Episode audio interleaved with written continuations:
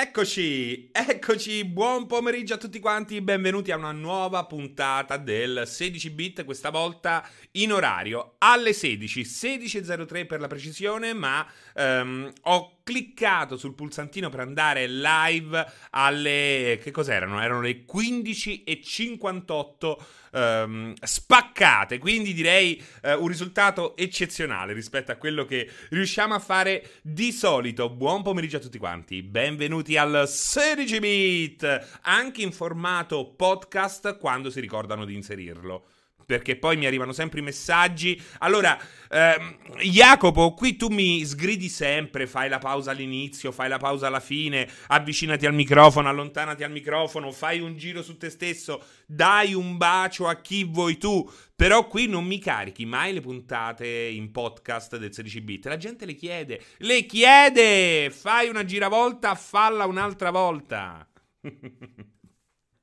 musica, musica! Vediamo un po'. Eccoci qua, eccoci qua. Si sente? Si sente? È troppo alta? Rompicoglioni? Ditemi se rompicoglioni la musica.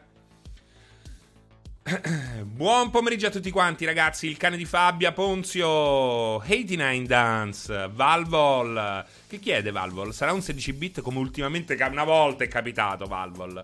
Um, Tom Bombadillo, Alexander, Virgil. Che belle le emote nuove, eh. È bellissime. Sono bellissime. È bellissime. Gli sbirri. Ah, poi chi c'è? Ci sono io a Chiappa Fantasmi. Io con l'occhialetto rosso. Ma eh, la mia preferita in assoluto è quella di Vincenzo Link. Devo dirvi, è la mia in assoluto preferita. A parte quella d'Alessio. Che sembra un, uh, un frate maledetto, però. Il frate maledetto. Padre terrore. Io. Um, ho, ho quest'idea, ho quest'horror in mente chiamato Padre Terrore che ho già messo in piedi con il vecchio The Movies, simulatore di casa cinematografica di Peter Molyneux.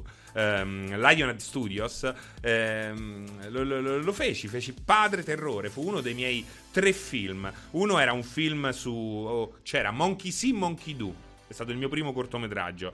Poi c'è stato uno che forse non posso nemmeno più dire il titolo te in questi...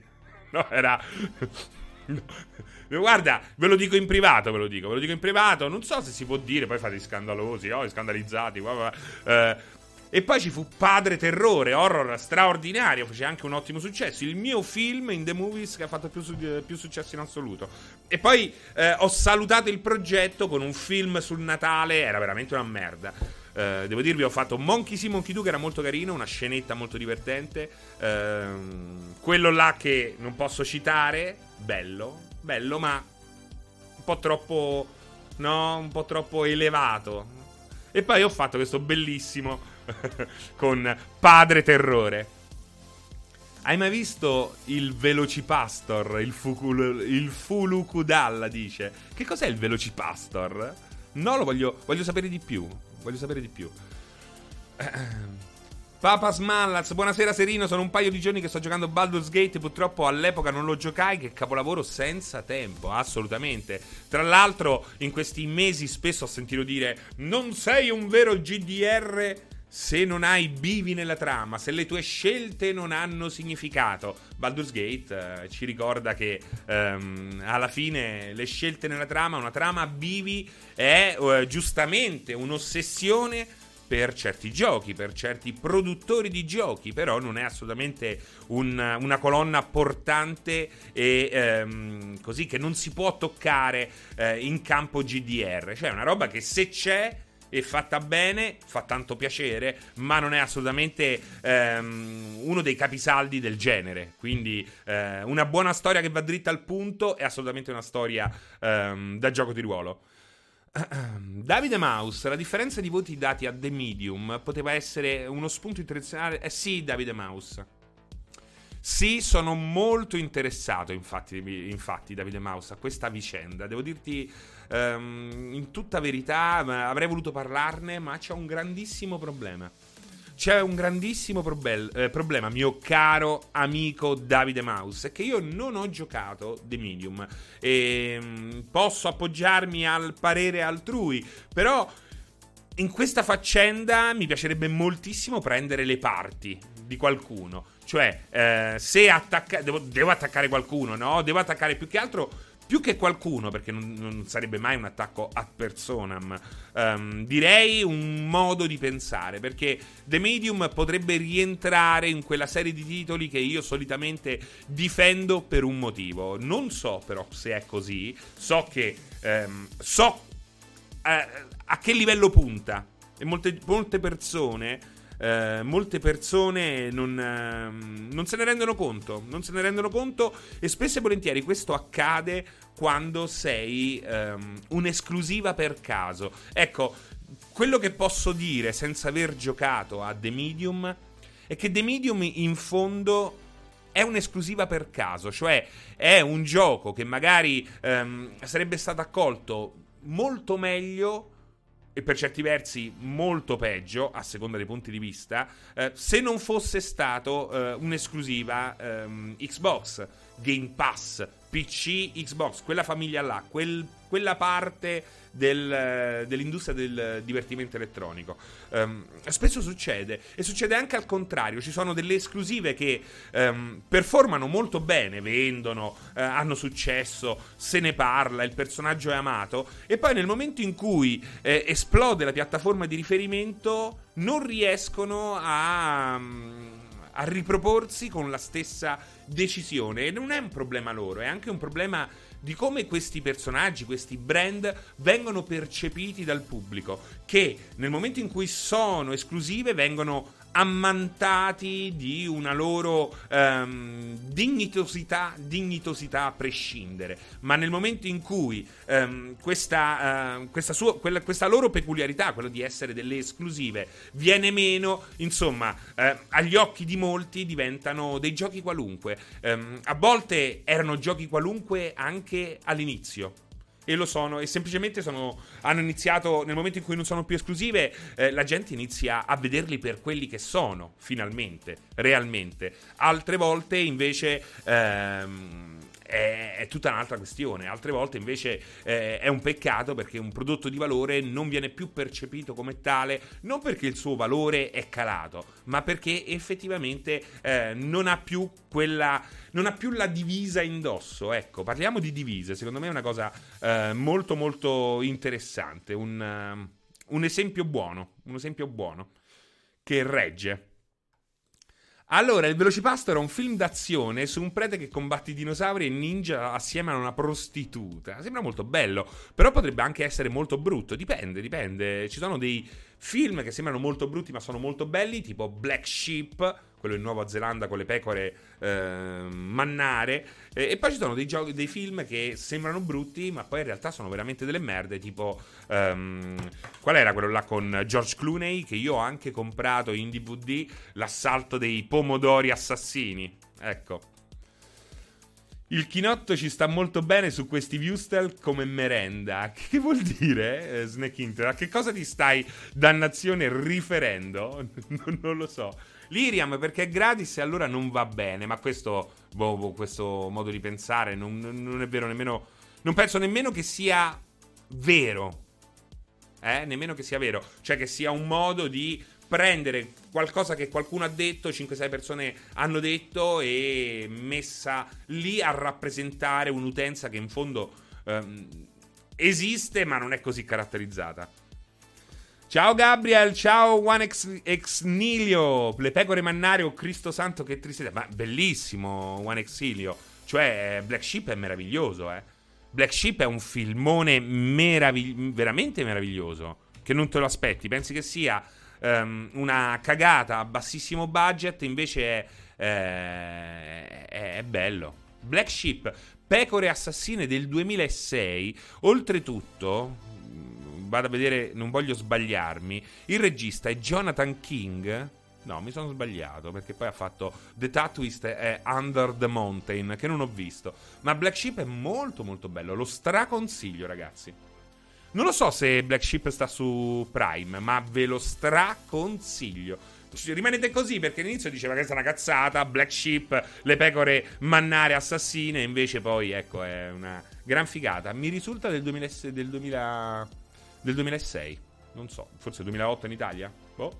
Ciao Danius! Ciao a tutti, ciao a tutti, ciao Danarp, ciao a tutti quelli che non ho salutato. Old Man River che dice: Non sarà mai troppo tardi quando si capirà che le recensioni non possono per definizione essere oggettive. No, io non sono d'accordo su questa cosa qua, Old Man River.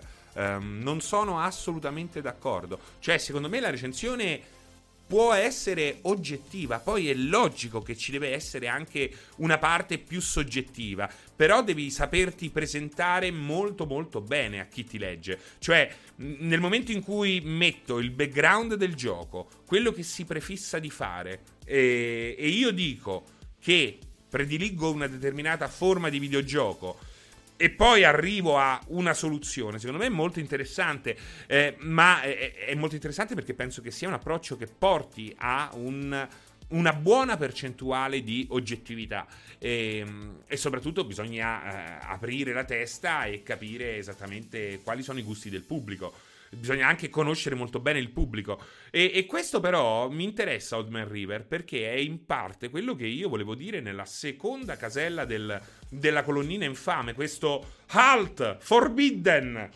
Niet, Actung.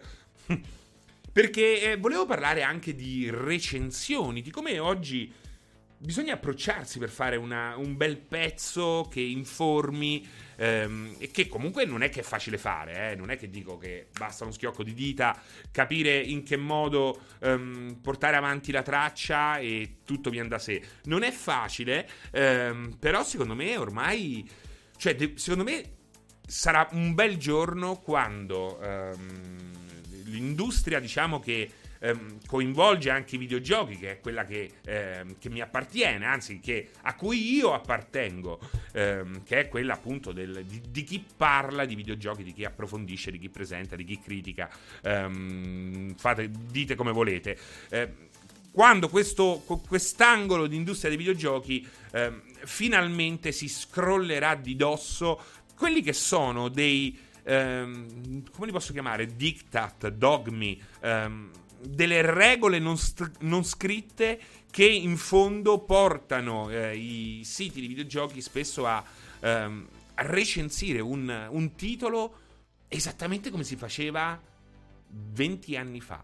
Noi ancora eh, siamo costretti, forse ostaggio di un certo tipo di pubblico che proviene da quegli anni, o ancora meglio, ehm, è cresciuto pensando che quello fosse l'unico approccio possibile, tutto il resto è sacrilego addirittura, beh, è un problema, è un problema. Bisogna scrollarci di dosso questa idea di dover trattare i videogiochi intanto con eccessiva enfasi che andava bene un tempo, oggi non va più bene. Soprattutto questa idea di voto, questa idea di critica che coinvolge texture, roba veramente eh, che non, vuol, non, non, non dice veramente nulla oggi. Cioè, oggi parlare di texture. Oggi ogni texture è una scelta stilistica. Non esiste una texture che è brutta perché è caricata in bassissima definizione. Ne puoi parlare nel momento in cui c'è qualcosa di particolare, in cui. Ehm, che comunque può pregiudicare qualche cosa, ma parlare della qualità delle texture, dei modelli poligonali, cioè oggi veramente non c'è più nessun limite, né verso il massimo, abbiamo visto personaggi assolutamente ehm, fotorealistici, né verso il, mi- il, il, minimo, perché nel momento in cui raggiungi quel fotorealismo, comunque eh, presentare il minimo, anche in questo caso, non è dimostrare di non avere mezzi, ma anche lì è una scelta stilistica. Infatti spesso il minimo viene adottato, ma il, infatti è molto più importante parlare di qualità del design artistico più che della parte tecnica, perché quello permane. Un design minimal deve rispettare, no? Naturalmente, delle, ehm, quelli che sono dei, dei punti qualitativi che ehm, di solito rendono il bello, eh, qualcosa bello o brutto. Poi anche qui c'è la soggettività. Insomma, ehm, è così, è così. Oggi se mi fai un pallino colorato è sicuramente una scelta stilistica, non il massimo che ti puoi permettere. Quindi in questo contesto parlare di soffermarsi ancora su questi tecnicismi è diventato assolutamente, eh, veramente nel 90% di cose, assolutamente inutile. Ehm, veramente, veramente dobbiamo liberarci. Dobbiamo, siamo ostaggio di un pubblico che ormai è la minoranza. Non dico che dobbiamo parlare come parlerebbe uno streamer di Fortnite? Ne ho visto. Dovevo fare un video. Sono andato a guardarmi due streamer di Fortnite. Una cosa. Eh, tremenda. Valar Melkor, vedi, dice assolutamente in disaccordo. Valar Melkor avrà 35 anni minimo. O no? Dai, dimmi quanti anni hai, Valar Melkor. Sor- sorprendimi, ma non uh, dirmi le bugie. Però questo non vuol dire parlare in maniera, eh, in maniera stupida o poco approfondita di un prodotto. Tutt'altro. Questo ci permette di scrollarci di dosso chiacchiere inutili 25 ce n'hai Valar Melkor. Valar Melkor. È così, eh. O sono i vecchi o sono i giovani matti. E tu sei un giovane matto, Valar Melkor. ho sbagliato a 60. Ha sbagliato a 63 anni. No, ah, ah ho sbagliato di 63 anni. e... e comunque non capisco perché Valar Merkel tu vuoi Esatto, io penso, Brugnano, penso di avere un pubblico di, di pensionati, invece vedi sono tutti TikTokers, no.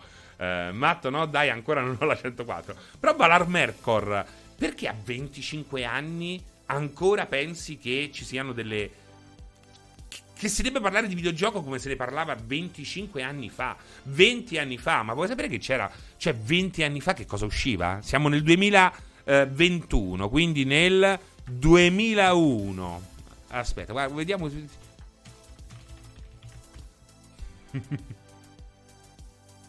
che comunque, guarda, ecco, stiamo già al limite, stiamo già al limite. Però è logico che non puoi più parlare di Godi- Gothic come ne parlavi nel 2001.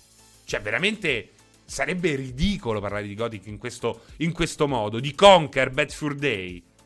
Qual è la versione sì, Nintendo? Di Mist Exile Beh, so, bisogna riscrivere le regole, bisogna riscrivere le regole perché il medium è cambiato, non hai più questi prodotti qua, ci sono anche questi prodotti qua, ma ci sono molti prodotti che puntano verso un'altra direzione e che richiedono altri canoni per essere analizzati, semplicemente. Il mondo cambia e tutto deve cambiare insieme a lui, a me manca l'internet di 7-8 anni fa, comunque ci si adatta, Ciro Sagona, Ciro Sagona. Che cosa ti manca dell'internet di 7-8 anni fa? Sono molto curioso. Infatti, è cercare di parlare di un prodotto in maniera un po' più adulta e personale, anche a rischio di prendere lucciole per lanterne, come hai fatto tu con, C- con Cyberpunk 2077. Io non ho fatto recensioni di Cyberpunk 2077, eh. Quindi, Mafo, e ricordati che la, le, le, le, la, verità spesso emerge più avanti, non emerge nell'esatto momento in cui si dice. A volte dici questo è un matto, questo è un matto, poi più avanti come con Sea of Thieves, per esempio, come con No Man's Sky. Bisogna avere ragione più avanti. Oggi, esatto, beh, bravissimo, mi hai fatto un ottimo esempio. Io ti ringrazio, Mafo, mi hai fatto veramente un ottimo, um, un ottimo esempio. Sai perché me l'hai fatto? Perché, ecco, facile, io dovrei dire, secondo te, io dovrei giocare a Cyberpunk con tutto quello che per me ha rappresentato Cyberpunk, tutto quello che penso io di Cyberpunk, e dovrei dire a qualcuno che mi dice: Ma ci gioca Cyberpunk? Metti che quello ha il PC, metti che comunque i bug sono stati risolti, no? Perché poi alla fine è quello, perché non ho mai detto compratelo ora, now su PlayStation 4 liscia, ok? Ehm, metti che i bug sono risolti. Perché io dovrei dire a qualcuno non ci giocare? Dopo che ci ho giocato. Sarei una merda. Sarei una merda in un contesto dove i prezzi sono così flessibili e un gioco non ti costa 150.000 lire, 160 euro, come potevano costare un tempo. Certe cartuccione del Nintendo 64, per esempio. Secondo me io farei un torto. Se a Gambero Goemon mi dicesse, se Gambero Goemon mi dicesse, ma ci gioca a Cyberpunk, io gli dicessi, no, no, no, non merita di essere giocato. Boh, mi sembra veramente una cattiveria dopo che io ho avuto modo di giocarci e poi me lo sono anche fatto piacere. Cioè, se io ci gioco. Francesco, quando giochiamo di nuovo Hitman mi piace troppo guardarti. Gabriel, il prima possibile perché sono matto per Hitman. Um, The Madman, Serena, da come parli, sembra che tutti i giochi vantino una resa grafica stratosferica e siano ormai arrivati al fotorealismo. Tolti. Ma The, The Madman, parlami di un gioco graficamente... Scusate, mi è caduta la cuffia. Parlami di un gioco... Questo, eh, dici, questo c'ha una grafica veramente di merda.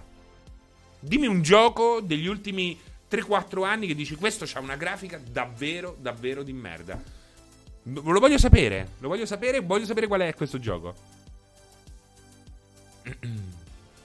Bravo Darsit, no, ma parliamone. Dobbiamo parlare assolutamente di Hitman che ho rimesso nella colonnina infame perché devo parlarne, mi devo sfogare. Fast and Furious, che ragazzi, veramente siamo. Ne, ne, ne avete beccato uno. Deadly Premonition 2, ma Deadly Premonition 2, secondo me, graficamente non è che è brutto. È che eh, tecnicamente si regge anche quello con lo scotch. È fatto da ehm, quattro persone. Nel momento in cui dici questo, hai detto un po' tutto. Poi lì ci sono eh, davvero molti bug. Poi io il 2 non l'ho giocato. Il primo, ecco, parliamo del primo. Il primo, secondo me, non è che è brutto graficamente, è vecchio, ma non è brutto. Crackdown, eh, Roblox, Roblox no, assolutamente no. Pokémon Spada no, è tutto un limite. Cioè, io devo andare a parlare di... C'è uno, uno che vuole sapere com'è Pokémon Spada, gli devo dire eh, sono un po' seghettati, la risoluzione è un po' bassa. Cioè, ma glielo posso dire se proprio ti graffia gli occhi, ma che cazzo me ne frega? The Last of Us parte 2 graficamente pessimo, esatto, Juan Exilio. Secondo me è piaciuto Disaster su Switch. Cioè, addirittura, ragazzi, addirittura lì Man Eater, quello dello squalo, è bello graficamente. Davide Mouse, Pokémon Spada è bruttissimo gratis. Eh, sì, ma pure, ah, pure, a me devo dirti, artisticamente non è che mi faccia impazzire Spada, eh. Però non lo trovo così brutto, lo trovo in linea. Poi sullo schermetto Switch va più che bene. Devil Within, grafica mediocre, ma il miglior gioco. Ma sì, esatto. Poi, Mafo, non parliamo poi dei casi eh, opposti. Cioè, che sì, mi dici questo gioco ha una grafica brutta, però da giocare è una bomba. Per esempio, io dei, dei Evil Within eh, li devo riprendere. Eh, mannaggia a me. Poi vedi, ecco, tu e Devil Within, no dai, graficamente non è male. Beh, aveva delle robe, me lo ricordo, era un problema di risoluzione là. Era veramente molto sgranata l'immagine, ma ci sta, sti cazzi. The Stranding, bruttissimo graficamente, Monkey Disaster.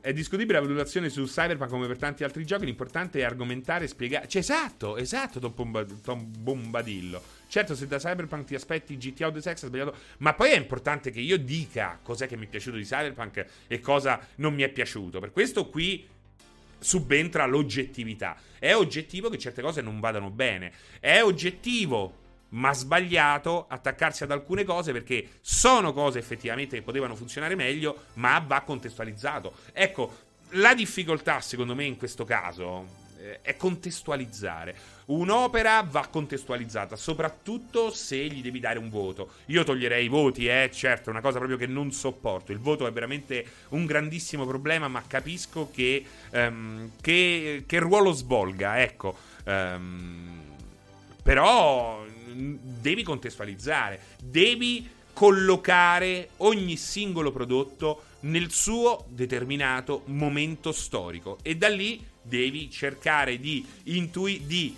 ehm, andare a ehm, così eh, mescolare il passato per creare un background narrativo che ti permetta di spiegare quel gioco per poi eh, cercare di allacciare dei filamenti in, verso il futuro che oggi sono molto più importanti che in passato, perché semplicemente in passato non esistevano. Oggi spesso questi giochi ehm, sono in divenire, perché come sto dicendo ultimamente, perché è una cosa che mi sta particolarmente a cuore, va sempre ricordato in questo mondo ehm, che stiamo vivendo oggi che il videogioco è un prodotto iterativo. Lo devo ripetere come il professore noioso di matematica e di algebra. Comunque la direzione artistica conta tantissimo. Breath of the Wild è bravo Darsit. Breath of the Wild ha quattro poligoni in croce. Beh, estremizzando, ma è bellissimo da vedere. È bellissimo da vedere. Se vuoi andare a rompere le scatole a Breath of the Wild graficamente, puoi fare un pezzo da 10.000 caratteri. Geofront, mi dai il voto a Red Dead Redemption 2? Io lo sto giocando ancora e il mio voto si avvicina al 9,99999. Vedi, eh, Geofront, è, è, è, è, importante quello che dici però. Vedi, io ho appena detto che del voto non mi interessa nulla e tu che cosa fai? Mi chiedi il voto di Red Dead Redemption. Ma qual è il voto di Red Dead Redemption? Bravissimo però, dai, è un ottimo esercizio. Facciamolo insieme. Facciamolo insieme. allora, io che cosa potrei dire di Red Dead Redemption? Potrei attaccarlo. Secondo me l'unica cosa su cui possiamo attaccarlo su tre cose, due tre cose? Possiamo attaccarlo secondo me su tre cose.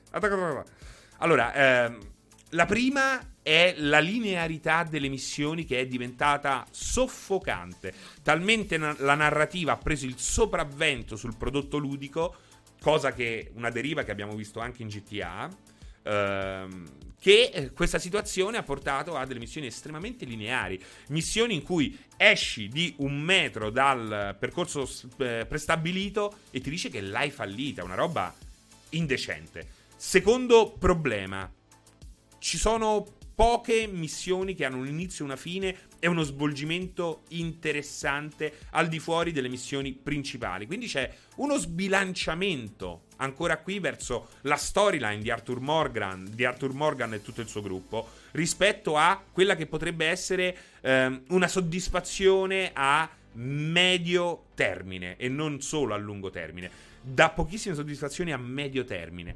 Ehm, Altra cosa, eh, ci sono delle missioni, ci sono delle rapine molto belle messe come DLC e oltretutto poi anche queste nella loro bellezza ehm, sembra che ti permettano un minimo di scelta tattica, ma anche qui sei, eh, devi essere fedele un po' meno del 100% come negli altri campi, ehm, devi essere almeno fedele al 90% um, a quello che gli sviluppatori hanno uh, previsto. E poi, naturalmente, abbiamo una trama che con il trucco del High Eva Plan um, va troppo per le lunghe. Va troppo per le lunghe. Questo è uh, un grandissimo problema perché è un problema uh, di ritmo. E quindi, cosa posso dire? Soprattutto, tu, alcuni diranno, ma il gameplay il gameplay è eh, la cosa più importante di un videogioco. Grafica meravigliosa, ma il gameplay è la cosa più importante. E questo gameplay è 12 passi indietro rispetto a GTA 3. Cioè, GTA 3 ti dava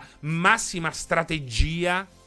Massima strategia per ogni missione. Ti dicevano uccidi quello. E tu che prendevi? Due autobus, gli bloccavi la strada, salivi sul tetto di un palazzo, lancia razzi. Oggi non lo puoi più fare.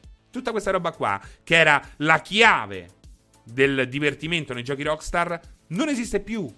Non esiste più. Esiste in GTA Online. Sono riusciti a metterne un po' in GTA Online in alcune missioni che eh, presentano, oltretutto con la co-op, quel tipo di libertà d'approccio. Allora, a sto gioco io potrei da 6. Parlando di questo, io potrei dare tranquillamente 6, 7 a Red Dead Redemption 2. Però io come posso nascondere sul tappeto tutto il resto? certe sequenze, certe, certa, una certa maestria nel confezionare il tutto, una... Eh, anche questa follia di creare un prodotto così grande, così gargantuesco, così ehm, così tutto, dove eh, hanno speso 10.000 dollari soltanto per fare un'animazione che vedrai soltanto 3 secondi in una side quest del cazzo. E loro comunque l'hanno fatta alla perfezione. Ehm, diciamo che tutta anche la traiettoria del personaggio Arthur Morgan è assolutamente straordinaria. Ci sono delle cose mai fatte prima e soprattutto c'è una cosa molto originale che poi abbiamo rivisto in seguito in The Last of Us Parte 2, il volersi spogliare di quello che è stato per molti anni l'unico obiettivo di un videogioco, quello di divertire, quello di farti ridere. Quanto è bello giocare ai videogiochi! No, è un gioco che sì ha delle sfumature ironiche, ma non è un gioco che ti diverte. Non è un gioco fatto per divertirti, come non lo è The Last of Us Parte 2. The Last of Us Parte 2, quando lo finisci, non ridi, non sei contento, ti senti veramente uno schifo. Sei una merda. Ti senti una merda quando finisci The Last of Us Parte 2.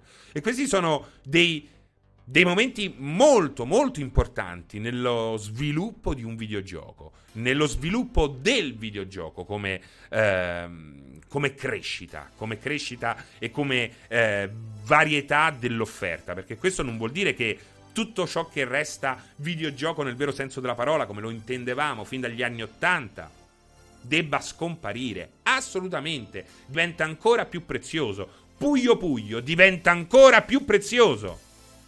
Perché Prima era un puglio puglio in un mondo di puglio puglio. Oggi è puglio puglio in un mondo di videogiochi tutti diversi tra loro. Ed è anche questo un aspetto molto molto importante.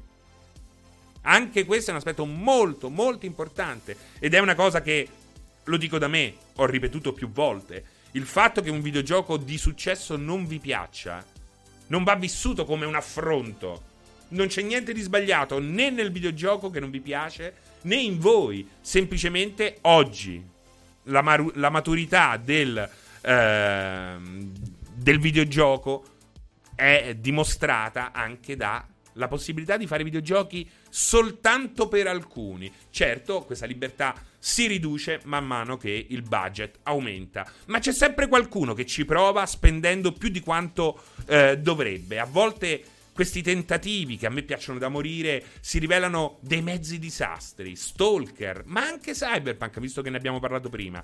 Però hanno una loro importanza perché sono i tentativi esagerati, ehm, pantagruelici, folli, eh, kamikaze di team di sviluppo che ci provano. Provano a fare il passo più lungo della gamba, che per me è estremamente importante in un mondo come quello di videogiochi che cresce nel tempo.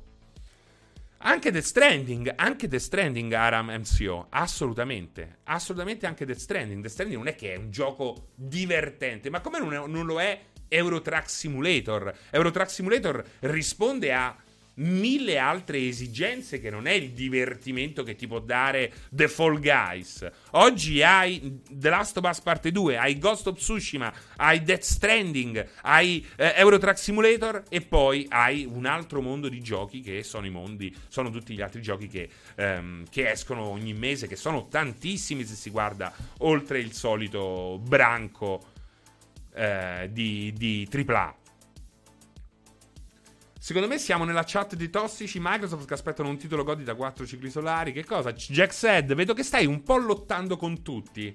Uh, questa roba qua non è che mi faccia uh, impazzire. Non so se sei te o ti, ti, ti hanno... che è successo? Perché vi siete incazzati?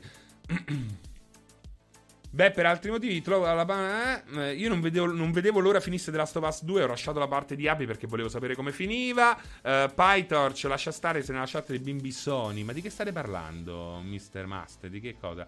Uh, The Last of Us 2 ho, ho, faticato a finirlo, troppo lungo, potevano tagliare via almeno 10 ore di gioco. Ma è un task. Però se non ti diverti, cioè, sono affari tuoi. Personalmente, cioè, è talmente diversa la varietà d'azione che ti viene proposta durante il gioco che cioè, o non ti piace quel tipo di mix.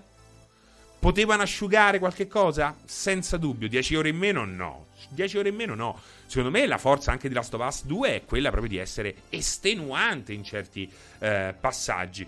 Sono d'accordo però che anche qui avrebbero potuto asciugare. C'è sempre la paura di creare queste esperienze single player e di eh, farle Vedete però questa cosa qui della schiavitù dei 60 euro e del prezzo pieno, degli 80 euro in certi casi ultimamente, veramente una roba inaccettabile, e che tutto poi viene sbilanciato. In realtà le scelte, anche le più piccole, portano sempre a delle conseguenze, anche se queste conseguenze nel breve periodo non si vedono, ma eh, comunque spunteranno successivamente ed è una cosa eh, anche questa da sottolineare. Eh, il 60 e 70 euro, il dover chiedere 80 euro per un gioco Sony, vuol dire che Sony comunque vive con una sorta di terrore il dover ridurre eh, le ore necessarie per finire i suoi giochi. Perché se mi dici che prossimo, la prossima IP single player di Sony sarà eh, lunga 12 ore, nonostante sia comunque impostata come le ultime esclusive, Beh, la gente. Mm, 80, già è una fatica chiedergli 60 euro. Già è una fatica chiederne 70. Um, lo sarà ancora di più quando saranno 80 tutti quanti. Va, non lo so, eh. Non lo so. È veramente una situazione strana, un incastro strano.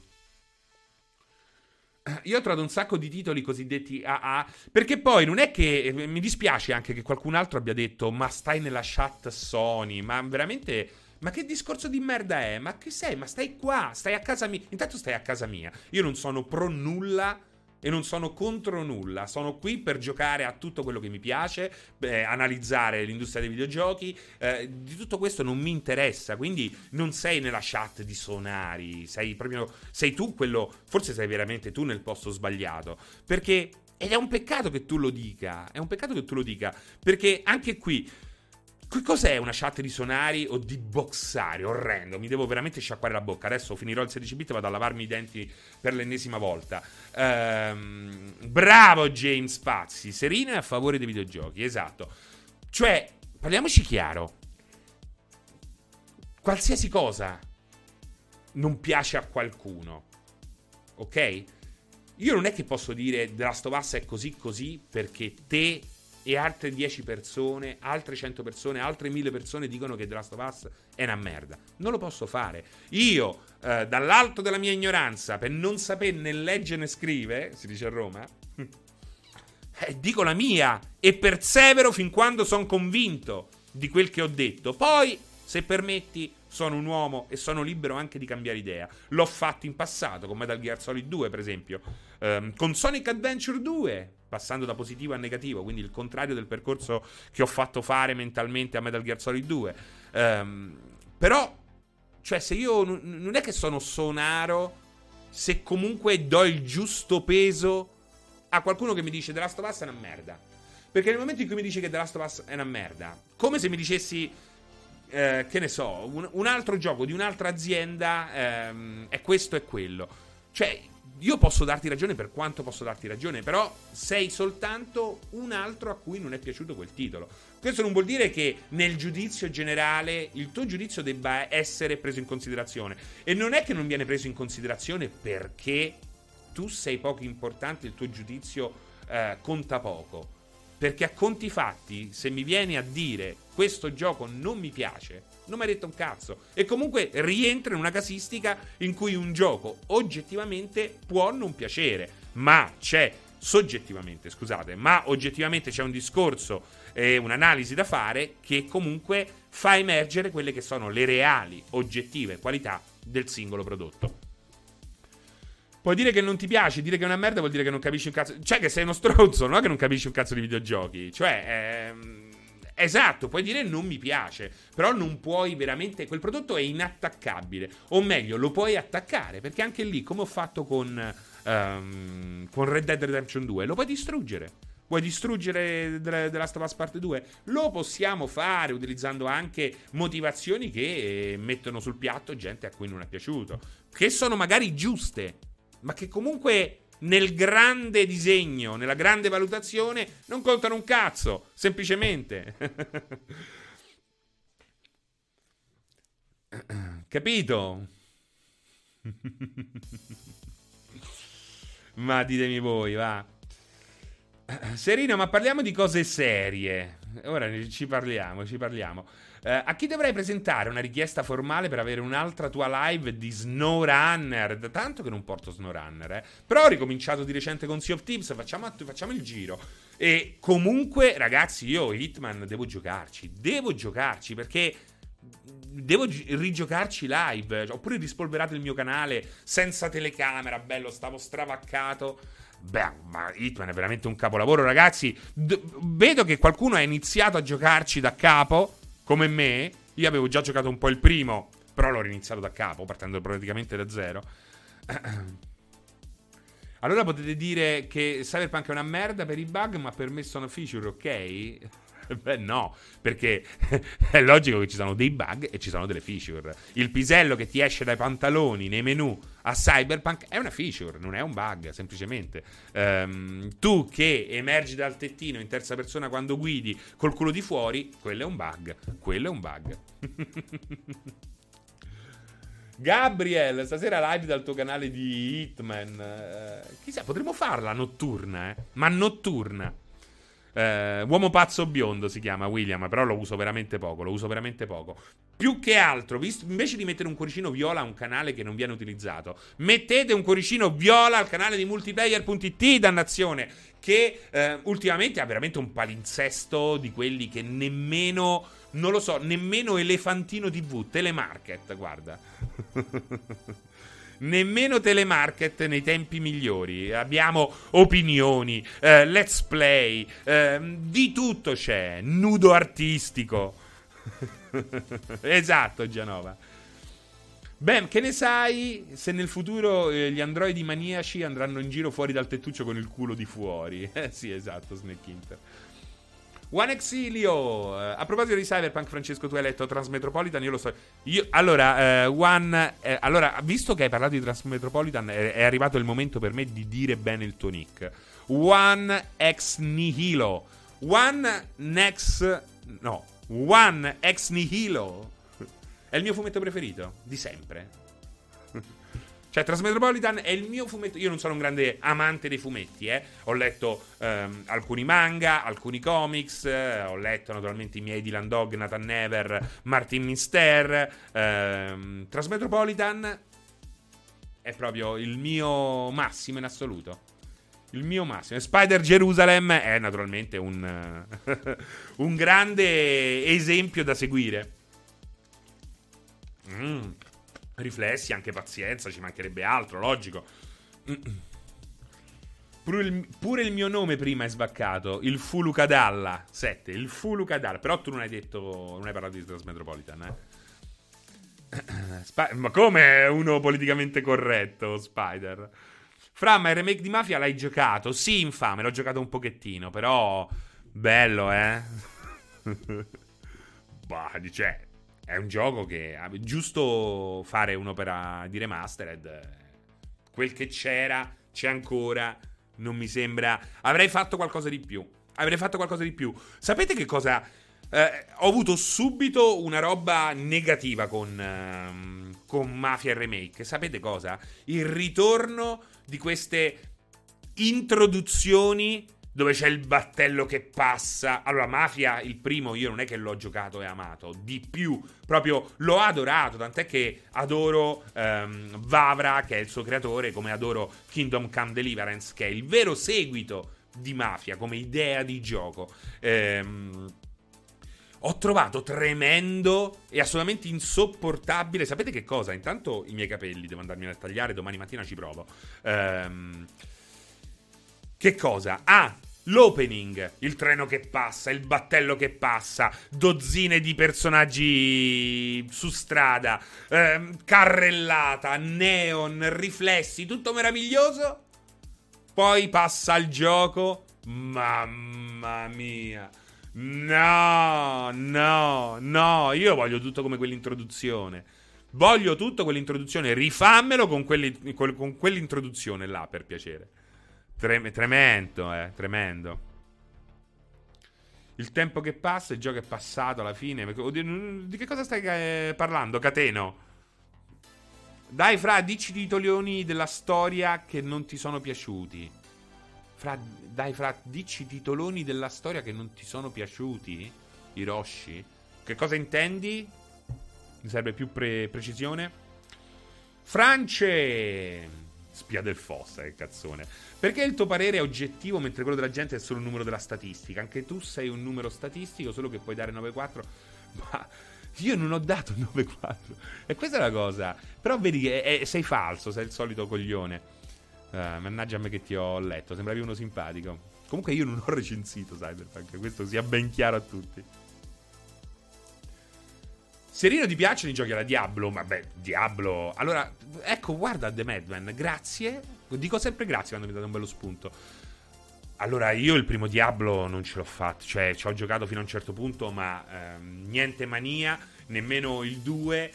Ehm, pur riconoscendo, guarda, ho riconosciuto la qualità del primo Diablo un po' più avanti, non subito. Lì eh, forse sono stato sicuramente troppo duro con Diablo ai tempi originariamente. Ero ancora un semplice videogiocatore quando eh, è uscito Diablo. esatto, vero, oh, eh, esatto. Non mi è arrivata una cosa molto bella di Vincenzo. Vediamo un po' se riesco a farvela vedere. Vediamo un po' se aspettate. C'è scritto Vediamo chi ha scritto davvero la recensione di Cyberpunk. Alla fine è questa la, ri- la, verità che sta emergendo. Eh. Grazie, eh, Vincenzo. Questa l'hai fatta te, immagino. Me la metto anche su Facebook e su Instagram perché è veramente bella.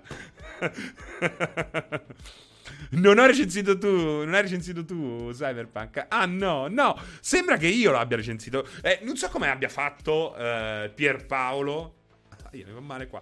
Non so come abbia fatto Pierpaolo a tirare fuori questo, questo gancio, ma è riuscito a scrivere una recensione, firmarla, ma comunque farla passare eh, per, per, mia. Valar Melkor, perché lo difendo sempre, perché certo, lo difendo dagli attacchi sconclusionati, ecco, quelli li, ott- li difendo da... Allora, a me non piace, io penso che con alcuni giochi una certa utenza si è fatta manganello fascista.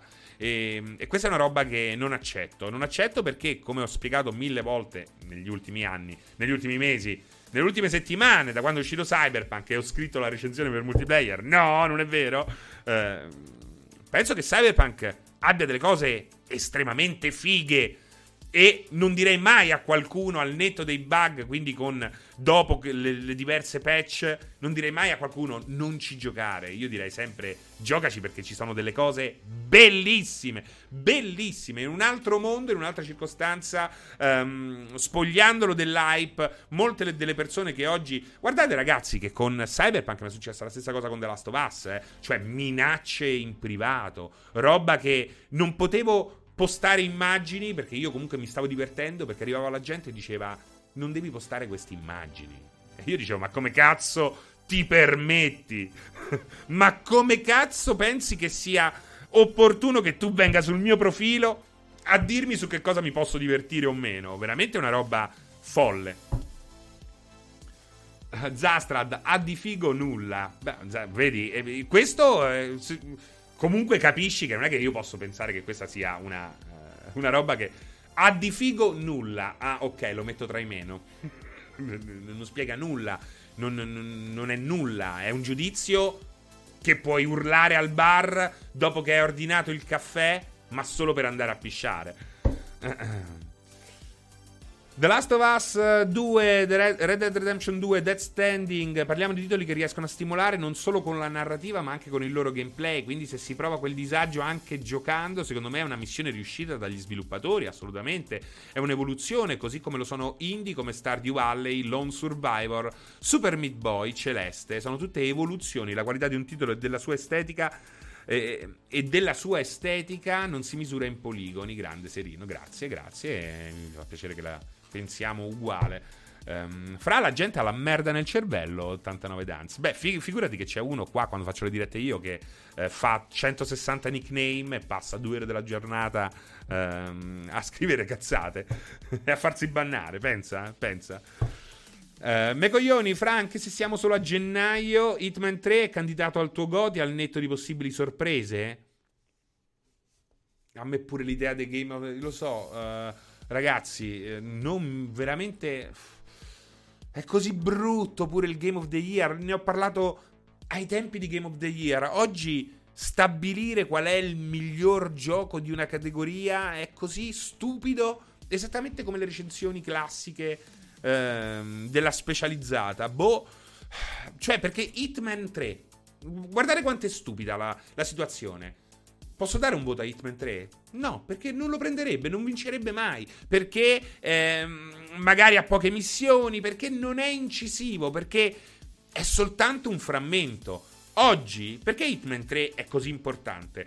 Perché Hitman 3 è l'ultimo tassello di una, non di una trilogia, dello stesso identico gioco. Qui abbiamo un gioco che ehm, è nato soltanto, è nato solo perché ha accettato di essere in un modo e che poi è eh, cambiato strada facendo pur creando una, um, un'idea di prodotto che comunque è rimasta um, la stessa, anche, con, anche se con le dovute, necessarie differenze. Quindi secondo me io non voglio parlare di Hitman 3, non mi piace parlare di Hitman 3 perché voglio parlare di tutta questa trilogia, perché è la trilogia ad essere un capolavoro. Hitman 3 gli ho dato 8,5. Quella era una recensione che ho dato io, che ho fatto io.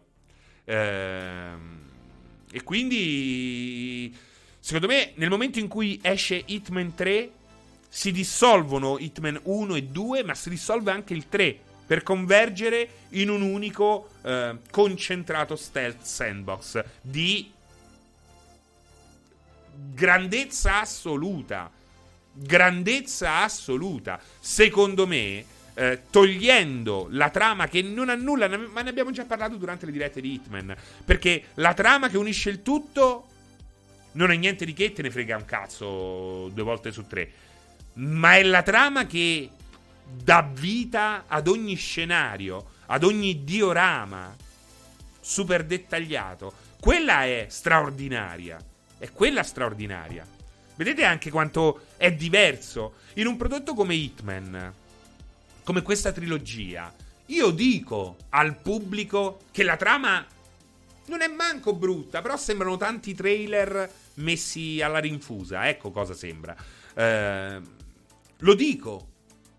E dico anche che far pesare questa trama all'interno del, Uh, dell'idea Hitman è un errore. È un errore perché? Perché un semplice scenario come uh, Dartmoor, la villa nella campagna inglese, ha una sua, uh, una sua trama, ma ce l'hanno tutti gli scenari, che è straordinaria. Perché non è soltanto una trama che ha un inizio e una fine, è una trama che ha una sua tridimensionalità e che tu puoi percepire in pieno soltanto, soltanto eh, esplorando e interagendo, quindi anche ehm, sperimentando con il sandbox, con il gameplay. Quindi la trama va avanti a momenti a velocità alterne, basandosi anche su quelle che sono um, le azioni del giocatore. Straordinario. Nel momento in cui uh, alla sesta, alla settima volta che rifai un livello, uh, riesci a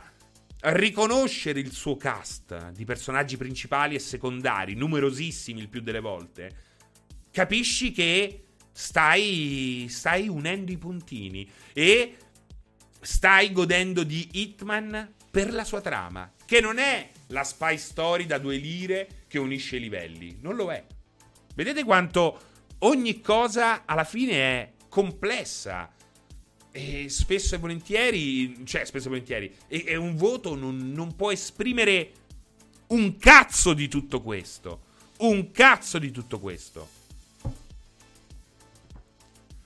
The Madman. Secondo te è vero che con il tempo si diventa più critici nei confronti di questo media e difficilmente i giochi di oggi riprendono come sapevano fare quelli di 15-20 anni fa? A me sembra che si sia arrivati a un punto in cui tendono ad assomigliarsi quasi tutti e non c'è più quel gusto della scoperta. The Madman, allora dimmi se ho ragione. Potrei avere torto, ma... Ehm, parlando e interagendo con molte persone, molti appassionati di videogiochi, noto una cosa che ho scritto proprio oggi su un post su Facebook ehm, riguardo Sea of Thieves. Chiudo così. Senti, sembra scritta apposta per te questa roba qua. O comunque non per te, scusami. Per quello che hai detto. Senti, eh. No, i videogiochi non sono tutti uguali. Lo sono quelli che gioca colui che lo dice. No, i videogiochi non sono tutti uguali. Lo sono quelli che gioca colui che lo dice. Non so se è chiara o se la sintassi è quella di un uomo che sta avendo un ictus.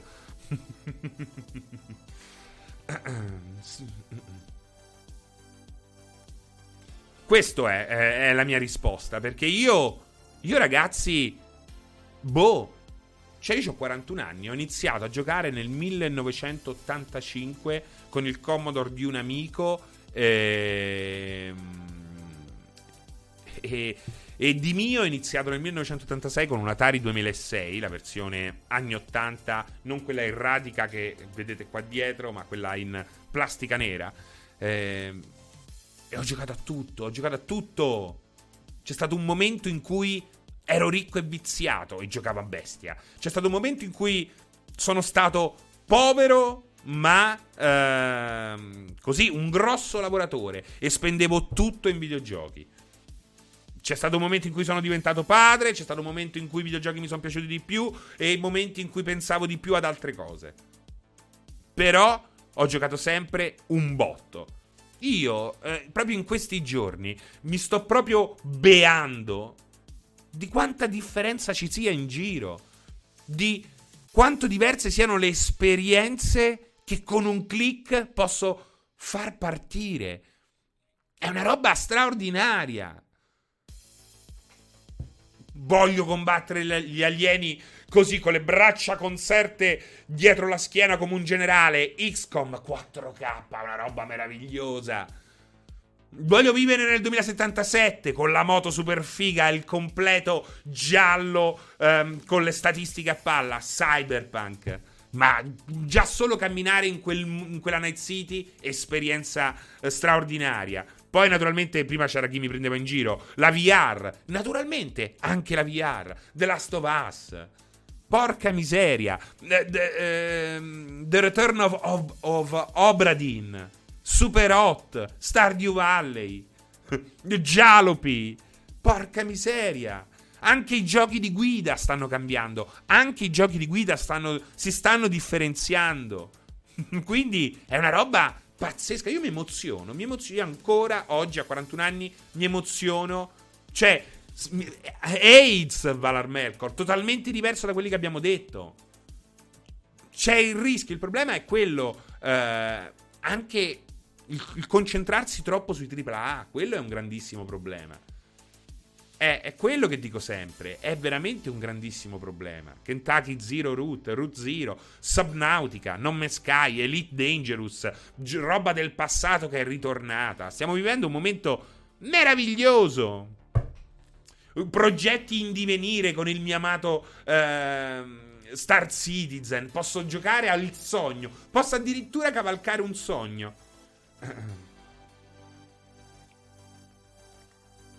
Davide, mi stai facendo venire voglia di giocare, ma mia moglie è su Netflix e non posso per ora.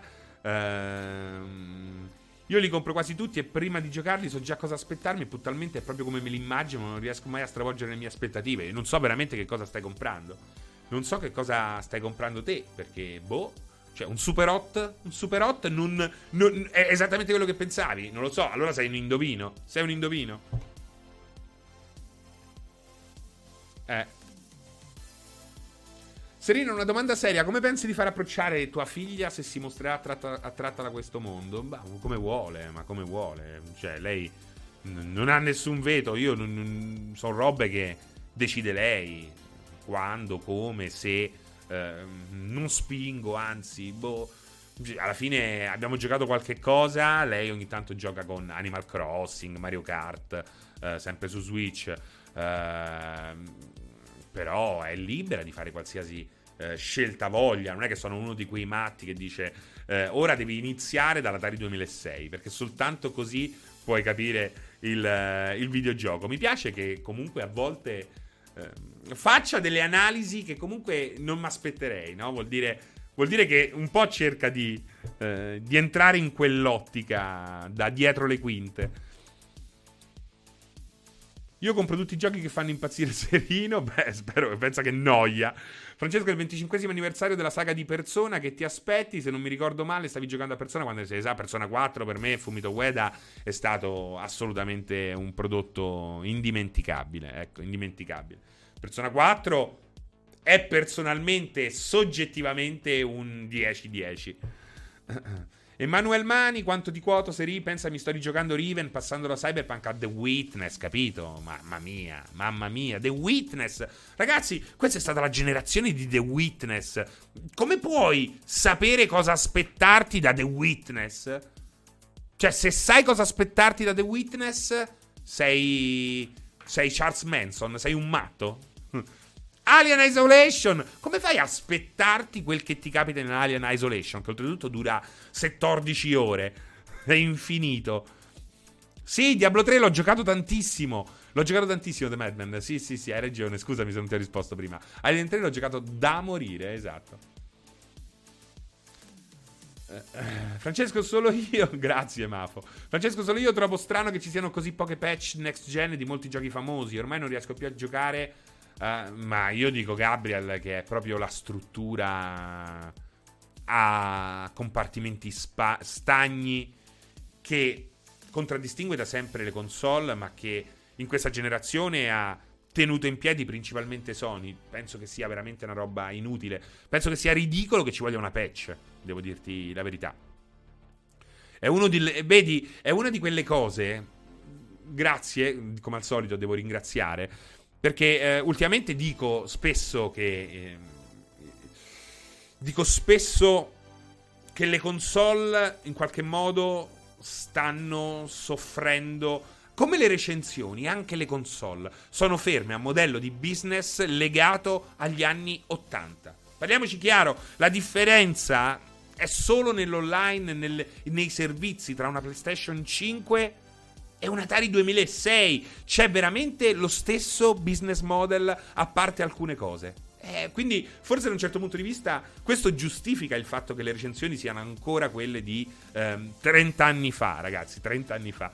Ehm, ed è un peccato perché oggi che le console non hanno più quello che caratterizzava le console, questa roba qui sta emergendo. Se io lo dico, e qui torniamo al discorso di prima che bisogna avere ragione nei mesi successivi a quando si dice una cosa, quando io dicevo questo tot mesi fa, ci ho pure litigato con un amico.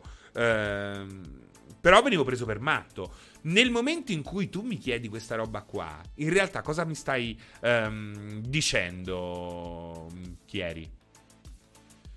Ga- Gabriel 86, mi stai dicendo che, eh, che trovi strano quello che c'è sempre stato. Anzi, quello che in fondo non c'è mai stato, perché le patch per portare i giochi alla next gen non ci sono mai state prima.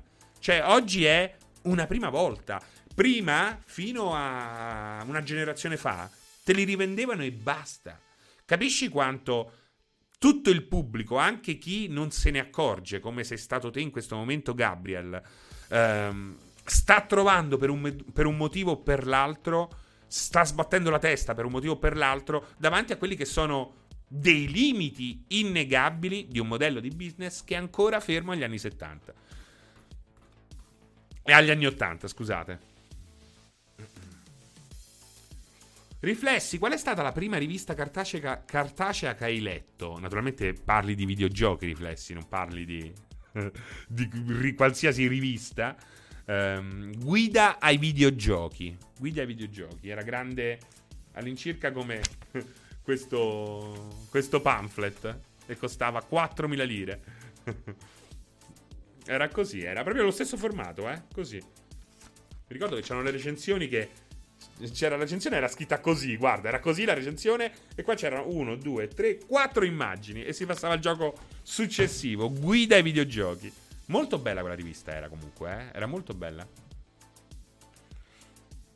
Giorgio Laudani 96 Francesco oggi non so come romperti le scatole quindi ti ringrazio semplicemente per la compagnia che mi dai ogni volta che sei live. Grazie Giorgio. Ragazzi questa è una roba che ehm, a me preme particolarmente perché anch'io ringrazio chi seguo ok? Lo, lo ringrazio sentitamente. In un periodo così cazzo sto gennaio non passa mai cioè ma sto gennaio non sta a finire più non finisce più gennaio Ragazzi, non finisce più gennaio. Non so se è solo una mia uh, sensazione, ma qui siamo arrivati al terzo giro. Mi sembra il terzo gennaio di seguito. Per me è volato via, meno male, Zacco. Siamo al 78 di gennaio, dice Kalwa King.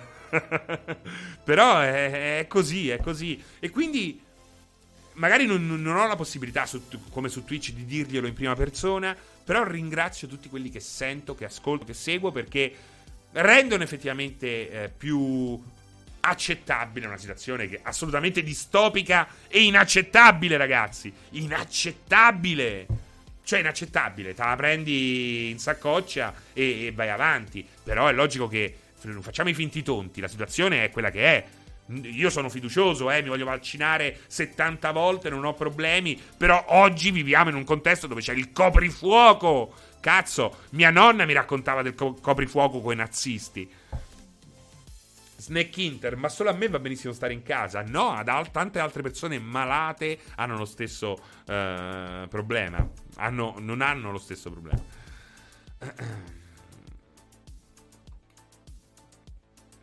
Fra che voto avevi dato al primo Shenmue? Mi ricordo, forse 9,5. Forse potrei avergli dato 9,5. Infame, sì, Vampir l'ho giocato. Eh, pecc- un, un, pe- un, bel po' un peccato, Vampir. Si poteva fare molto meglio. Apprezzo il tentativo. Apprezzo il tentativo. Si lascia giocare. Mm. Oh, Hiroshi. Allora, dopo ci stanno queste due cose. Cosa ne pensi? Perché hai dato 9.4 a Cyberpunk? Che non ho dato io. E cosa pensi del 6,5 di Aligi? Ragazzi, ognuno ha le sue opinioni, non è che devo pensare eh, qualcosa di quel che dice qualcun altro. Ognuno ha le sue opinioni. Chi le eh, mette eh, in piazza, chi le esterna nel modo migliore è, è più convincente. Chi eh, durante la sua carriera ci azzecca più o meno volte diventa più credibile. Semplicemente questo. Lascia passare. Zacco, 9,5. Tra l'altro l'ho, ta- l'ho, trattato nemmeno così bene quando ho fatto le recensioni per le remastered su multiplayer. Eh. Guarda, quello è un bel... Parti dal mio 9,5 e rileggi le recensioni del, delle remastered. Mm. Vara Mercor, cosa ne pensi di Jennifer Aniston che a 50 anni spinge ancora? Spinge ancora. È invecchiata molto molto bene la Aniston, anche se non è, non è il mio tipo. Quella stampa di San Denis là dietro è stupenda. Grazie Terenzio. Grazie a cazzo, mica l'ho fatta io. Eh, che voto hai dato a Shenmue 3 se lo hai recensito? Non l'ho recensito Shenmue 3. Non, non l'ho recensito io. Però ecco, Wolfgar Reloaded, secondo me a, a Shenmue 3 non gli si può dare voto. Cioè, veramente un titolo a cui non si può dare il voto. Che, che cazzo di voto puoi dare a Shenmue 3? Gli puoi dare due? Gli, gli puoi dare due? Gli puoi, da- gli puoi, dare due? Sì, sì, gli puoi dare tranquillamente due a Shenmue 3, eh. Uno, glielo puoi dare 4, 5, 6, 10, gli puoi dare anche 10. Ditemi un gioco, ditemi il voto, unischi i puntini e ci arrivo. non, non, puoi veramente dargli i voti a Shenmue 3. Ecco, quello è proprio un contesto perfetto per, ehm, da utilizzare come esempio quel, per quel che dicevo prima. Cioè il voto per un Shenmue 3 non ha alcun senso. Non ha alcun senso. Brava, Shenmue 3 non bisognerebbe veramente dare voto. Ma perché non, non puoi dargli voto? Valar Mercor, curiosità Francesco, che giochi vuoi recensire? Nel senso, che genere di giochi preferisci? Di conseguenza preferisci recensire perché ti senti estremamente... Allora, io non recensisco soltanto giochi che richiedono una conoscenza che io so di non avere. Cioè, un nuovo Street Fighter, ma che cazzo ti dico? Non so veramente che cazzo dirti. I frame delle animazioni. A me andare a contare i frame delle animazioni è una cosa che mette orrore, ma di cui ho grandissimo rispetto. Perché capisco il peso che ha uh, in tutta questa. in tutto il genere, in tutta la serie. Quindi, però, è, è una roba che veramente l'ultima cosa che voglio è giocare con, tanti, con tanto uh, i frame delle animazioni di un personaggio.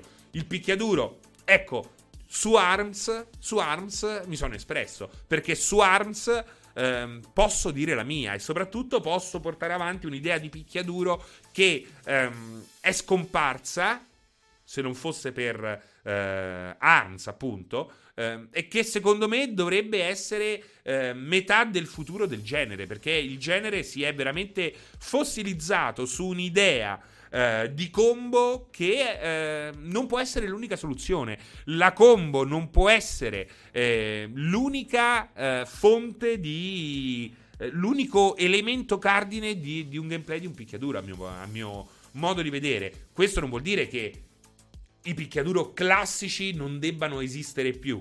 No, è proprio quello il bello. Bisogna uscire da quella situazione là per eh, mantenerla, per chi la vuole mantenere, e portare avanti un'idea di picchiaduro che va oltre, oltre tutto quello che già offrono i picchiaduro.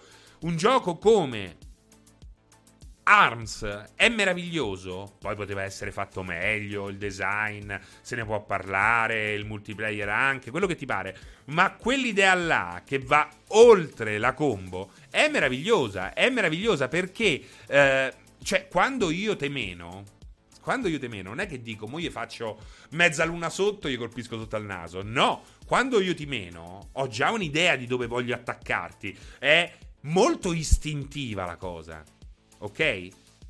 E quell'istintività non ce l'hai con quei picchiaduro là ma ce l'hai invece eh, in quei picchiaduro eh, come Arms o come anche per certi versi eh, Fight Night con le dovute differenze. Per esempio, ehm, Bushido Blade in parte, capolavoro che vorrei rivedere, però anche lì, lì eravamo, eravamo a metà strada.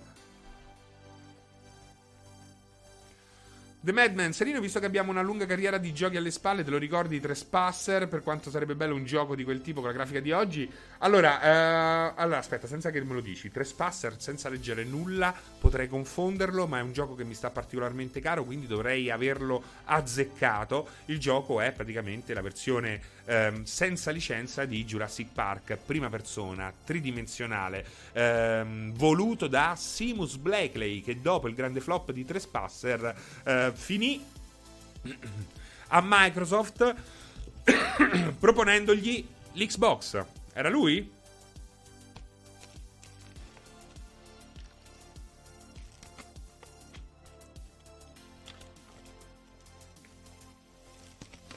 The Madman era un gioco sette anni avanti. Era un gioco sette anni avanti. Oggi Trespasser, che faceva ridere allora, eh, è... oggi ti accorgi che effettivamente metteva nero su bianco quello che sarebbero state eh, tante regole, eh, tante tanti modi di sviluppare un certo tipo di gioco che poi sarebbero da lì in poi diventate, no da lì in poi, dopo sette anni, dopo qualche anno, sarebbero diventate delle regole. Quindi è assolutamente uno di quei prodotti arrivato prima del tempo, semplicemente. Mm, ha un suo. ha una sua dignità. Perché prova a fare prima quello che non era mai stato fatto prima di quel di Trespasser. Però uh, quello con l'UD sulle tette, bravo. Vala al Melkor. Perché praticamente uh, l'energia erano tre cuori tatuati sul seno che pian piano uh, scomparivano. Bello Brave Fencer Musashi, bellissimo, eh, bellissimo Brave Fencer Musashi.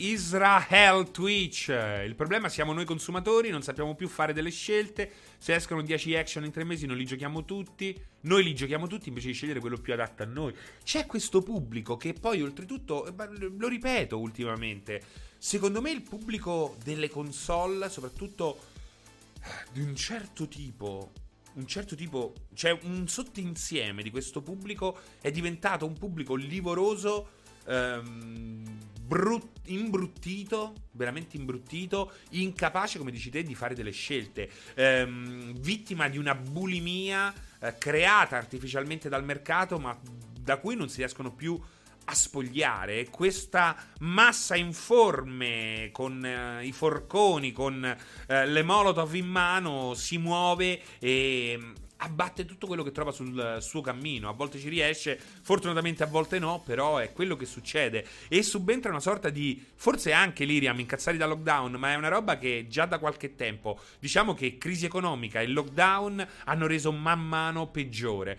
Eh, però c'è gente che semplicemente non accetta nulla che sia fuori da, dalle sue corde. No? Cioè, è una roba allucinante. E poi. Eh, e poi c'è il grande esempio, il grande esempio di che secondo me, a mio parere, eh, avvalora molte delle mie tesi al riguardo e che si intitola Ghost of Tsushima.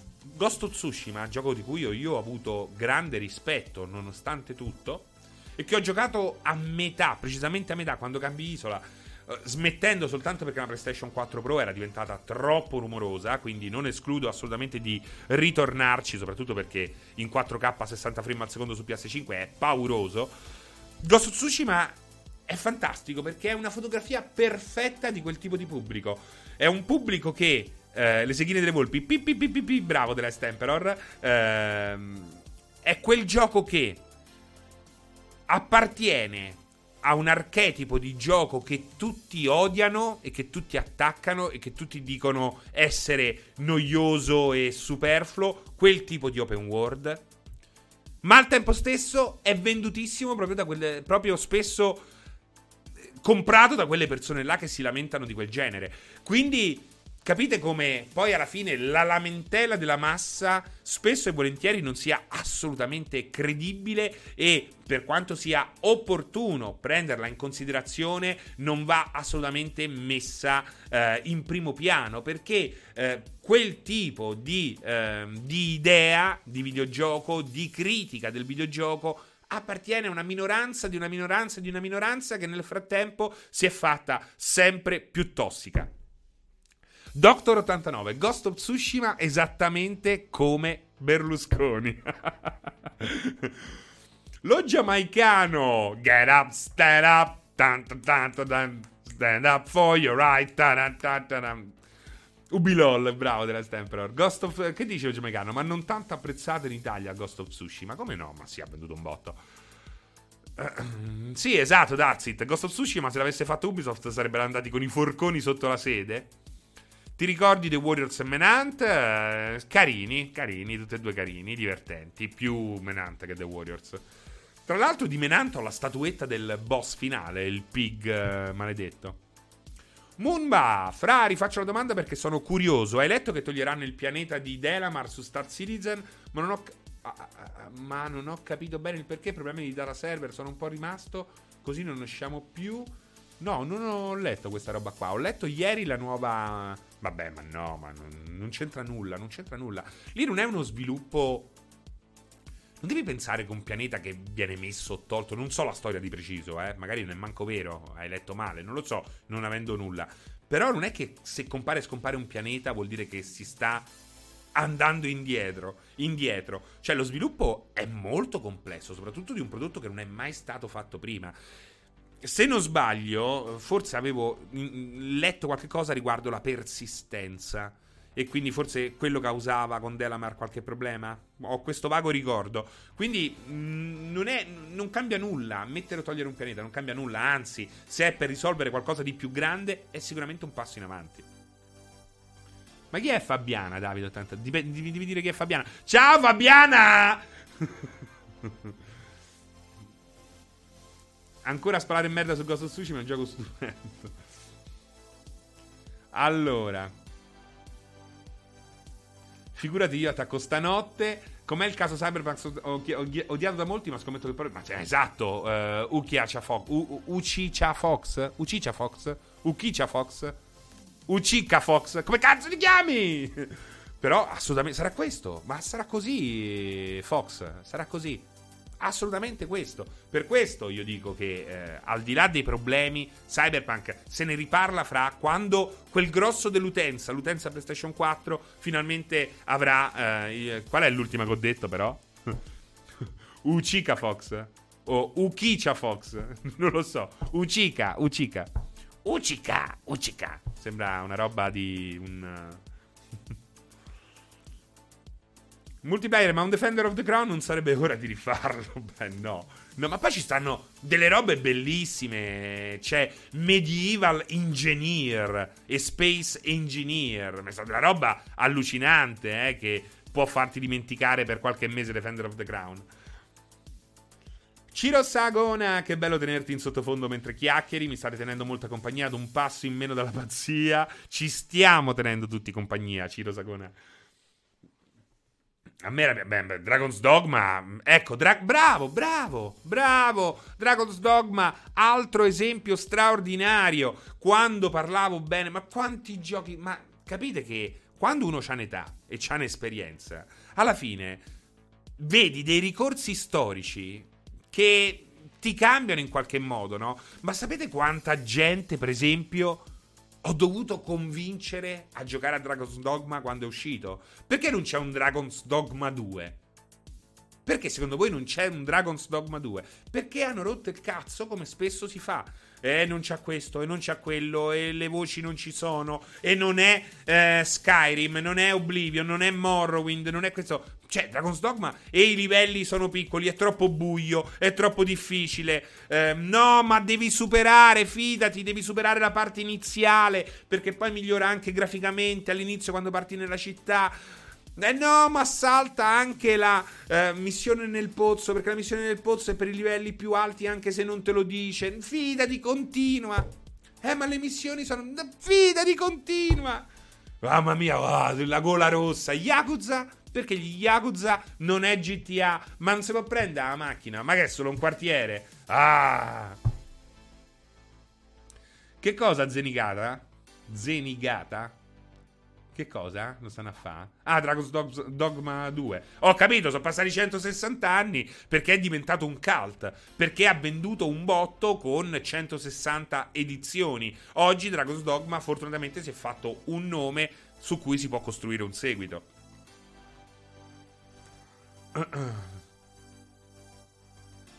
Ho aperto il vaso di Pandora per Dragon's Dogma. Sono contento piaccia a te. Ma un capolavoro all'epoca fa, fu. Poi diranno: eh, hai detto capolavoro, eh? Ma l'hai visto che ha venduto soltanto 70.000 copie? Ah, un capolavoro! Mmm, ma visto che. Ma non ho visto un cazzo. Aspetta, ma non lo vedi quello che dà? A me non mi interessa se le animazioni non sono perfette. L'impianto gioco è originalissimo. L'impianto artistico grafico è straordinario. E per quello e tutto il resto basta e avanza, secondo me, per fare una roba nel momento. Ecco, ma è semplicissimo. Nel momento in cui io prendo la pedina, il pawn di un altro giocatore, lo porto in guerra, affronto, affronto un troll che non avevo mai affrontato, e la pedina dell'altro giocatore mi dice: Fermo! Io questo l'ho già combattuto. Questo odia le donne. E quindi ti vai a rifare il party. O comunque vai a cambiare strategia. Nel momento in cui succede questo, cioè, vaffanculo, non è mai successo da nessun'altra parte, in nessun altro gioco, che potessi prendere la pedina, il personaggio di un altro giocatore e questa mi parlasse delle sue esperienze. Ma di che cazzo parliamo? E non succede nemmeno ora. Ma te ne rendi conto? Ve ne rendete conto? E dobbiamo parlare di animazioni, di texture, della presentazione, del doppiaggio delle voci. Cioè, ma vogliamo parlare i primi lupi che ti attaccano in, br- in branco, schizogene?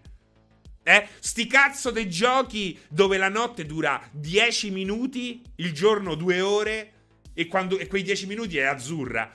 La, la notte è azzurra. Ma che cazzo è la notte azzurra? La puoi fare a Far Cry che deve vendere anche al pulcino Pio. Eh? Voglio il gioco, voglio il gioco, voglio il gioco, voglio il gioco, voglio il gioco, voglio il gioco. Non vedo niente, non vedo niente, non vedo niente, non vedo niente. Eh? Voglio il gioco, voglio il gioco, voglio il gioco, voglio il gioco. Fammi un gioco di controcoglioni. La notte è buia, cazzo. Eh? La notte è buia. La prima volta, la prima volta che ti che incontri i lupi e cominciano a senti, senti i rumori che ti, che ti ti circondano, si muovono. Poi esce dal, dal cespuglio uno, ti attacca, riscappa. Come dei lupi veri, fa paura. E tu scopri che, porca puttana, quella torcia che comunque ti toglie uno slot armi sulle mani, la devi tenere in piedi. La devi tenere bene in vista, altrimenti sono cazzi. Mamma mia, è bellissimo! È bellissimo. Come fai a non emozionarti? Queste sono cose troppo emozionanti. Delle cose che può darti soltanto un videogioco. Ecco perché spesso di Dragon's Dogma, Aram. Ecco perché spesso dico che il videogioco inteso opera cinematografica meraviglioso della Stovaz, gli ho dato 9.1000, eh? Nessuno mi tolga della Stovaz, ma penso che questo lo devo dire, è una cosa mia personale. Penso che i giochi ci siano dei giochi che sono giochi migliori, o meglio, sono più giochi, perché mettono sul piatto cose, implementano, offrono esperienze che non vengono proposte da nessun'altra parte. Semplicemente queste due emozioni sono emozioni che nessun altro medium mi può far provare. È una roba straordinaria, straordinaria. È una roba che mi metto lì, mi sfrego le mani, mi, mi pompa il cuore e dico, cazzo, amo i videogiochi perché. Perché succede una roba del genere. È pazzesco, pazzesco.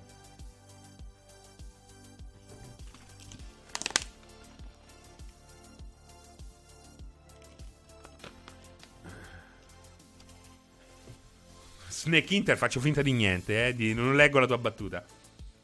Io ho preso Dragon's Dogma Dark Horizon sullo store PS4 a 9 euro. Ho scoperto un gioco immenso, stupendo e che mi sono perso al tempo. E ora sono a 160 ore di gioco e non riesco a staccarmi. Sto provando a platinarlo. Eh, sono contento, Shaska. Poi il Dark Horizon ha tutta la parte aggiuntiva che è molto, molto bella. Serino, però devi ammettere l'effetto nostalgia di Dragon's Dogma. Un po' c'è, dai. Guarda, l'ho rigiocato, Italuccio eh, abbastanza di recente in una delle sue nuove edizioni. È logico che è invecchiato. Eh, non è che è invecchiato, però. Però. Io ti ho fatto due esempi che ci sarà pure l'effetto nostalgia, ma che nessun altro gioco ti propone. Quindi, nostalgia o meno, quella roba lì, quello che ti ho. Due esempi che ti ho fatto. Quei due esempi io li posso vivere oggi soltanto in Dragon's Dogma, nonostante abbia mille anni sulle spalle. Quindi fai un po' te.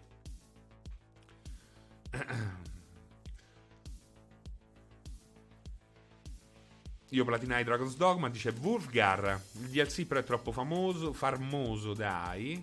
La notte buia, Kingdom Come. Beh, certo, appunto, Caralu. Beh, ma Kingdom Come, eh, ma massima difesa. Kingdom Come. Kingdom Come, la battuta di caccia con il ricco baronetto. Ma vogliamo parlare di quella missione? Ma quella non è una missione, eh? è un'altra roba. Cioè lì esci fuori dal classico gioco fantasy dove la missione è sempre Vedi, distruggerò in mille pezzi con la mia nuova ascia forgiata dalle divinità. Porca puttana. Lì hai una missione che dura ore, una battuta di caccia con eh, dormita all'addiaccio, in cui si discute di politica, una roba meravigliosa, meravigliosa, in cui si discute di politica. Bellissimo, bellissimo. Quello che si piglia la freccia al culo. Snake, mi, Snake Michele, è quello di cui sto parlando. Assolutamente, è quello di cui sto parlando. Ah.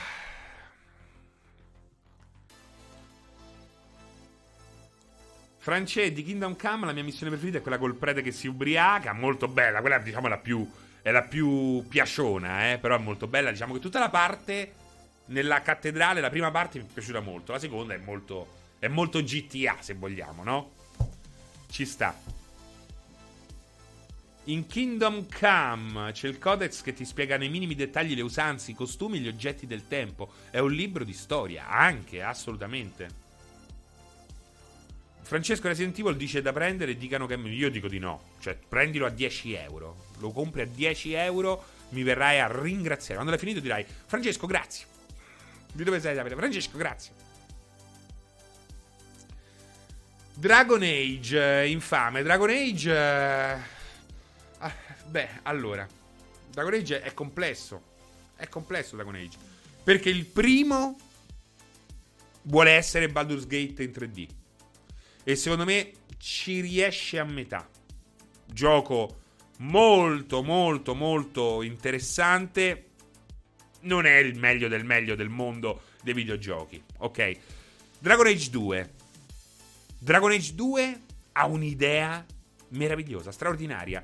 Il vivere l'intera avventura in quel modo all'interno di una città su carta è una roba mai fatta prima, originalissima, coraggiosissima.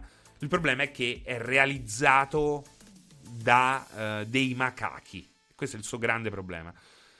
Inquisition rompe il cazzo Snake Inter, ha gravissimi problemi di ritmo e um, il 70% dei giocatori è rimasto nella prima area e visto che nessuno gli diceva che poteva andare via è morta là. E quindi c'è un grande problema. Però non è, molto, non è male Inquisition e ha anche dei grandissimi personaggi compresa eh, la ladra inglese che mi ha ricordato un po' Imoen del vecchio Baldur's Gate.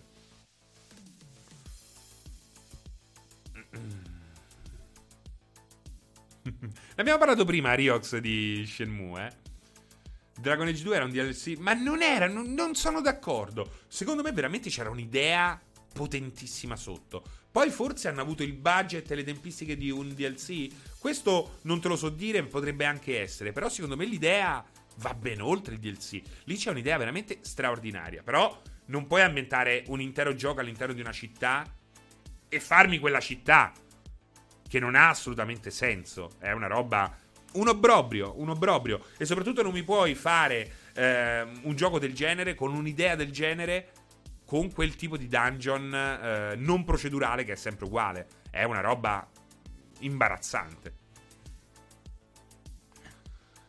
Ah, ragazzi, sono le 17.32. Direi che le nostre 90 minuti, i nostri 90 minuti di eh, Cyberpunk ce li siamo eh, fatti alla grandissima. Siamo soddisfatti. Io sono soddisfatto. Eh. Io sono soddisfatto. Non so voi, ma io sono soddisfatto. Um, vi chiedo gentilmente, se non l'avete fatto, se vi siete trovati bene, di eh, aggiungere un cuoricino viola al canale. Eh, se ne aggiungete più di 5 nel giro di un minuto, giuro domani mattina vado a tagliarmi i capelli. Giuro, giuro. Eh, perché sembro veramente un, un, naufrago. Un naufrago di Metal Slug. Se stessi a petto nudo a, a sventolare le bandiere, mutande mm, con eh, il legno. Eh, grazie, grazie ragazzi, grazie, grazie. Anche letteralmente il cuoricino viola al canale, eh? il mi piace al canale, perché se mettete il cuoricino viola su un canale Twitch, sapete che cosa succede? Ogni volta che quel canale va online vi arriva un messaggino che vi dice, non il messaggino eh, sul cellulare che rompe il cazzo, un messaggino sul browser che vi dice, guardate, c'è il 16 bit, cosa stai facendo lì con quelle mutande sporche? e tu vai lì, accendi il tablet, lo smartphone e um, stiamo un po' insieme. Stiamo un po' insieme che è una bella cosa. Ragazzi, non ho parlato abbastanza di Hitman e me ne dispiaccio da morire. Ehm, vi dico però che il giovedì di multiplayer.it su Twitch non finisce affatto qui, maledetti, perché alle 18 c'è una roba fighissima, una rubrica che fa Giordana insieme a Vincenzo che si chiama turisti per gioco e giocheranno a Hollow Knight a proposito di capolavori eh, e poi alle 21 notte horror con Alessandra notte horror con Alessandra Mica male, oh, sto The Medium lo voglio giocare assolutamente. Lo devo giocare assolutamente. Lo scarico dopo aver scaricato la patch di Sea of Thieves perché oggi escono le season, season 1 che ehm, desta preoccupazione ma anche eh, speranza. Ricordiamo che ehm, Sea of Thieves Sea of Thieves solo nel 2020 ehm, ha catturato nel suo gameplay 11 milioni di giocatori soltanto nel 2020 questo vuol dire che il terzo anno di vita è, terzo, è l'anno migliore in assoluto per Sea of Thieves vedete quanto, quanto è cambiato tutto? quanto è cambiato tutto? È una roba allucinante. E considerate questo, volete avere l'esempio ultimo della discrepanza che io sto cercando di comunicarvi tra voto, qualità del gioco, ehm, approccio anni 80 alla recensione? Beh, Sea of Thieves è uno dei miei giochi preferiti, ma soprattutto penso che sia uno dei giochi più importanti e rivoluzionari di questi ultimi anni, ma è un gioco a cui ho dato 7, 7 e mezzo. Stessa cosa, per esempio, sono stato, um, qui mi voglio vantare un po', sono quello che a GT Sport ha dato il voto più basso in Italia, ma se leggete le recensioni, sono quello che ne ha parlato meglio. Quindi Niente, non dico altro. Sono quello che ha dato il voto più basso in Italia a GT Sport, per esempio, ma sono quello che, se andate a leggere la recensione, ne ha parlato meglio. E questo dovrebbe dirvi tutto. Se non vi dice niente, non fa niente. Non dovete capire. Ciao!